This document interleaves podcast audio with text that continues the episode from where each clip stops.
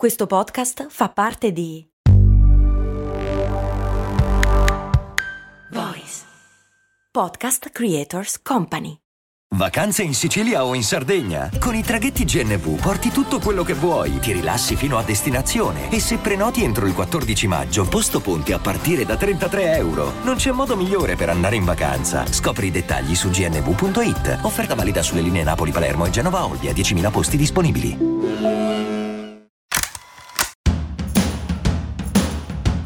Bentornati amici e amiche qui su Brandy, io sono Max Corona e lo so, lo so, il titolo di questo episodio è un pochino forte, ma in un certo senso racchiude un pensiero che non riesco a togliermi dalla testa.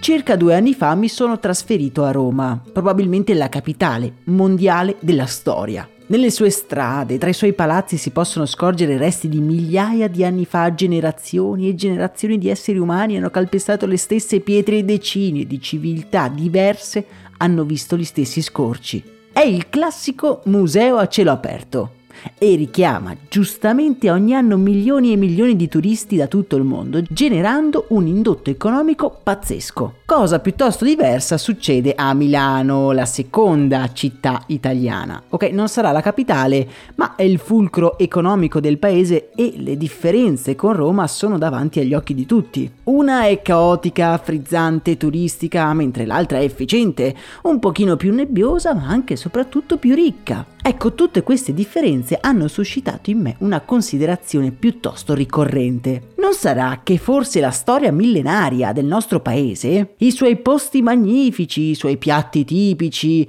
la stanno un pochettino sul lungo periodo penalizzando?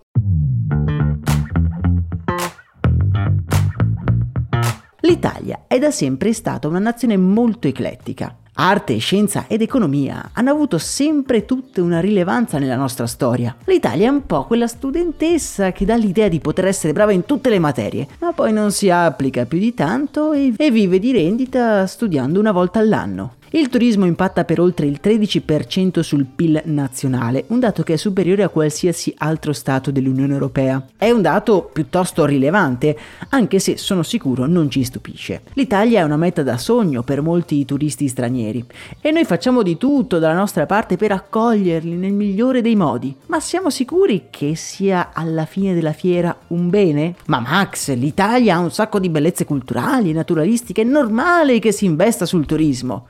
Sì, ok, sono d'accordo. Ma, perché c'è un ma.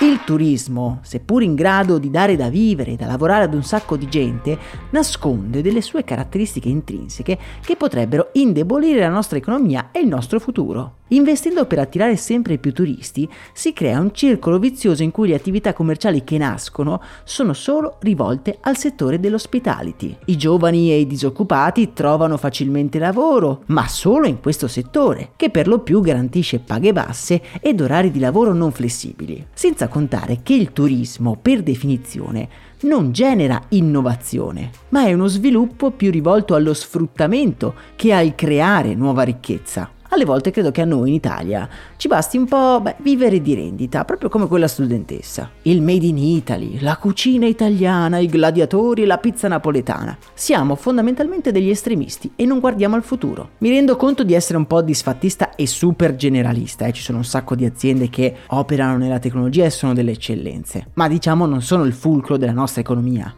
E alle volte mi viene da pensare, ok, ma se non avessimo niente di tutto ciò, se non avessimo il Made in Italy, la cucina italiana, i gladiatori e compagnia cantante, se non potessimo nasconderci sempre dietro la nostra cucina, dietro i nostri quadri, dietro i nostri monumenti, dietro la nostra storia, chi diavolo saremo?